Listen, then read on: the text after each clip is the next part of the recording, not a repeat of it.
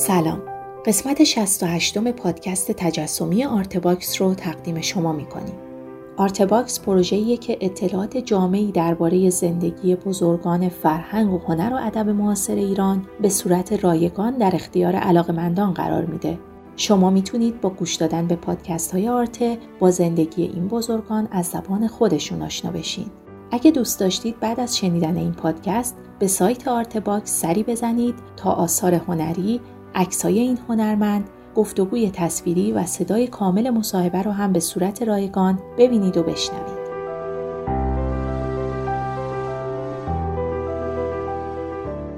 پروژه آرته صرفا با اتکا به های مالی علاقمندان فرهنگ و هنر پیش میره.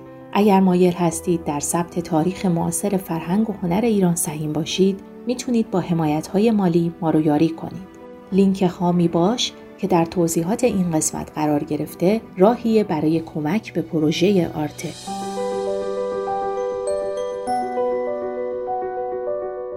قسمت دوم از صحبت‌های بهرام دبیری که درباره ویژگی آثارش هست رو با هم میشنویم.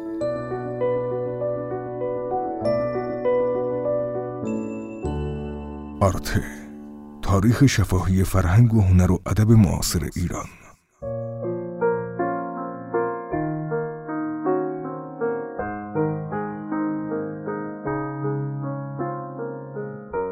نقاشی حرفه نیست. یه روش زیستنه.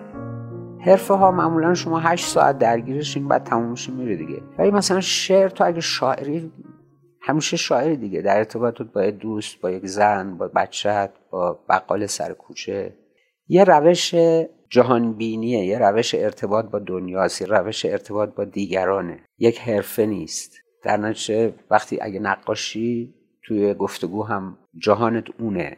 اونطوری نگاه می‌کنی. ببین جهان پر از چیزهایی است. تو یک چیز نظرتو جلب می‌کنه. آیا اون چیزه یا تویی که اونو انتخاب می‌کنی؟ هیچ وقت نمی‌تونیم اینو بدونیم یا تصویری تو خیابون داره اتفاق میفته یا کسی رد میشه نمیبینتش. براش مهم نیست. برای تو مهم میشه. آیا اون تصویر است یا توی یا ترکیب این دوتاست چرا من باید توی ده دوازده سالگی فیلم سینمایی نیمه مبتزل هالیوودی همه زندگی منو تعیین کنه چرا؟ مگه هزار نفر دیگه اونو ندیدن؟ چرا این اتفاق برای اونا نیفتاد؟ من مجبورم نقاشی کنم و می‌کنم. مهم شدن به معروف شدن به موفق بودن هیچ وقت فکر نکنم زن موضوع اول و اصلی کارای منه. همیشه. که این زن زن کوچه و خیابان نیست. یک مفهوم باز استوری داره. ممکنه آنایتا باشه ممکنه شیرین باشه که سوار بر اسب. تمام تاریخ هنر رو اگه نگاه بکنی از اولین الهه های باروری که پیدا می‌کنی ده هزار سال یا بیشتر تا امروز اگه همه تاریخ هنر جهان رو نگاه بکنی شاید چیزی 80 درصد زنه. نمی‌دونم چرا. نه تو اگه تمام پیکاسو بگردی شاید 80 درصد کار زنه.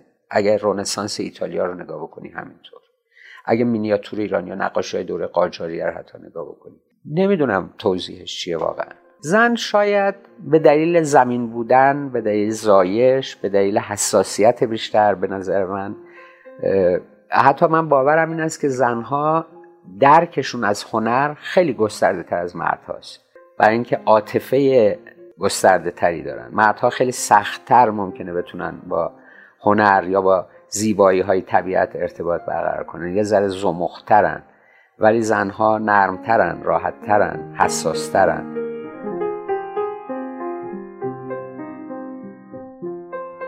بسیاری از آثار نقاشی و مجسمه ایران از راه تعصب ها ویران شده.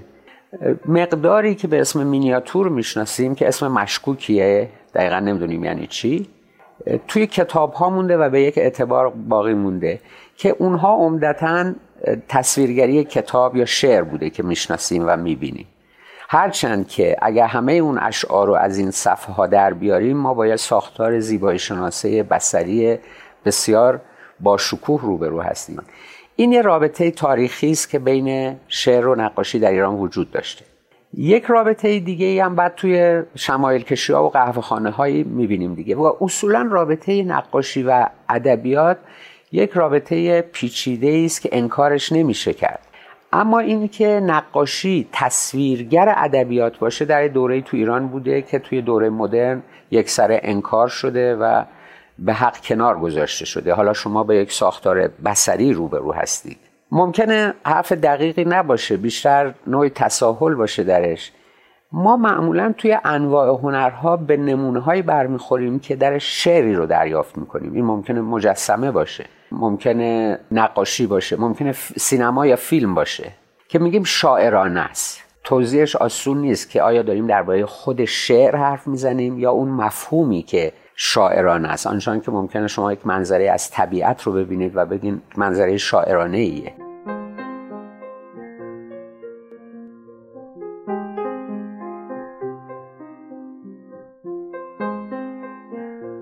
من در خانواده بزرگ شدم که شعر مصرف روزمره زندگی بود.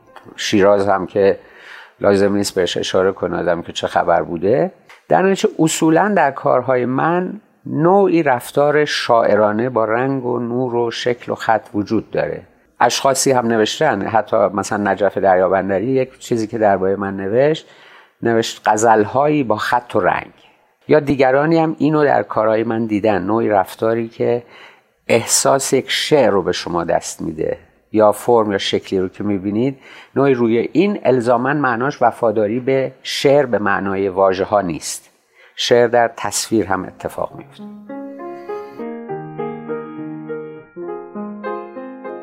یک نقاشی که بسیار دوستش دارم انگلیسی دیوید هاکنی. اشاره می‌کرد یه سری کار کرده که مثلا با این دستگاه عکاسی کرده ولی بعد نقاشی کرده. ولی او یه نقاشه. و ببین ابزار ابزاره. حالا چگونه باهاش چه کار می‌کنی که مهمه دیگه. من تو این زمینه ها که با کامپیوتر نقاشی بکنم اینا بیشتر می‌بره در حد کارهای گرافیک نه به اون خلوصی که دنیای نقاشی داره. برای اینکه خیلی از اینا حتی عکاسی هم و چیزهای از این قبیل ظرفیت های تکنولوژیکش قدرتمندتر از اتفاقی است که میفته. برای همین من توی یک مصاحبه گفتم که برای من گرافیک خط سینما عکاسی هنر نیستن این حرفا. عکس خوب و بد داریم فیلم خوب و بد داریم ولی عکاسی هنر نیست. مگر نمونه های شما مثلا منره رو می‌بینید؟ اوایل قرن بیستم. یه قوطی داره.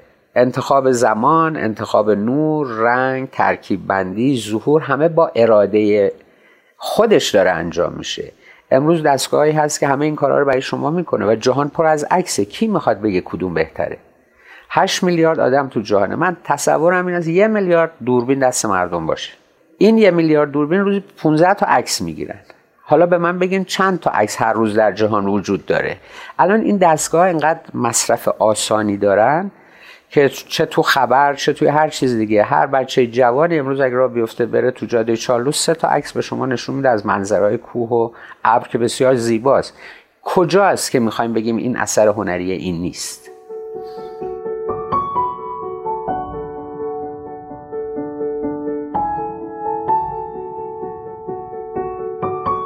اون بخشی که مربوط به جهان شخصی منه حالم خوبه. اون بخشی که مربوط به جهان بیرونه همیشه امیدوار بودم من. همیشه. تو سیاه ترین روزها هم من همیشه یه جورایی مثبت دیدم. اینو تو کارام هم مثلا مردم می‌شناسن. یادم سالای جنگ بعد از جنگ وقت نمایشگاه منو می‌دیدن. فضای تنگ و تاریک و سیاه و این حرفا توی نمایشگاه من همیشه براش سوال بود. این همه زیبایی و رنگ و خلوت و آرامش از کجاست؟ ولی جهان بیرون که یک زمانهایی می‌تونست آدم خیلی امیدوار باشه. مثلا اون سالهای دانشجویی که حرف می‌زدیم ما فکر می‌کردیم جهان رو به رستگاری میره. ولی امروز فجایعی رو داریم می‌بینیم که در تاریخ گاهی بی همتاز به خصوص که ترکیب شده با یه مفهومی از امکانات کاملا مدرن. در نتیجه چیزایی می‌تونه آدم رو بترسونه و نسبت به رستگاری آدم تردید ایجاد کنه. باید تمام هنرها رو بشناسی باید تاریخ رو بشناسی باید سلیقه قومی و تاریخی تو بشناسی اگر نقاشی باید ده هزار سال تاریخ هنر جهان رو دیده باشی. و تو این چشمانداز خودتو ببینی. کسانی که تو این چشمانداز خودشون رو می‌بینن با دو تا لکه روی یه بوم و یه نمایشگاه احساس نبوغ نمی‌کنن.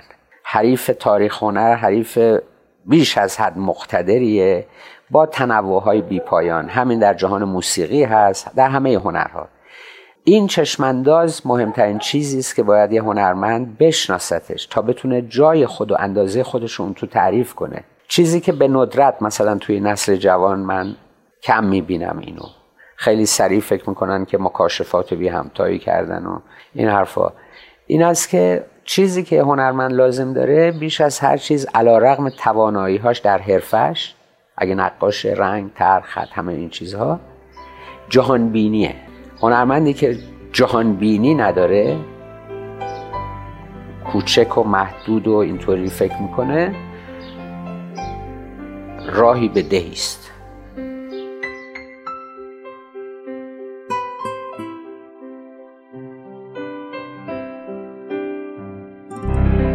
ببین هویت به نظر من میراسه به شما یه چیزی ارث می‌رسه. حالا چه از امواله چه از خصلت‌های روحیه چه از خصلت‌های جسمانیه. این وجود داره نمیشه انکارش کرد. ولی این تمام چیز نیست. قرار نیست که ما ببینید بیاد مثلا توی زندگی معمولی بگیم. شما چیزی از پدرتون در شما هست یا از اجدادتون در شما هست ولی شما اون اشخاص نیستین. این اتفاق اتفاق مهمیه. شما کس دیگری هستید اما نشانه هایی از یک میراث رو دارید. قطع این توی هنر یک بیهویتیه. من باور دارم که هر فرهنگی اگه می‌خواد زنده باشه با آغوش باز از فرهنگ دیگه استقبال می‌کنه. به خصوص یه سرزمینی مثل ایران با تاریخ کهن که از همه جا گرفته ولی تونسته هویت و تاریخ خودش رو به یک معنا حفظ کنه. توی دوره مدرن هم این ضرورت وجود داره. و میراث اگر که چیزای بدی داره چیزای خوبی هم داره. گزینش این اتفاق مهمی است مثل مفهوم سنته.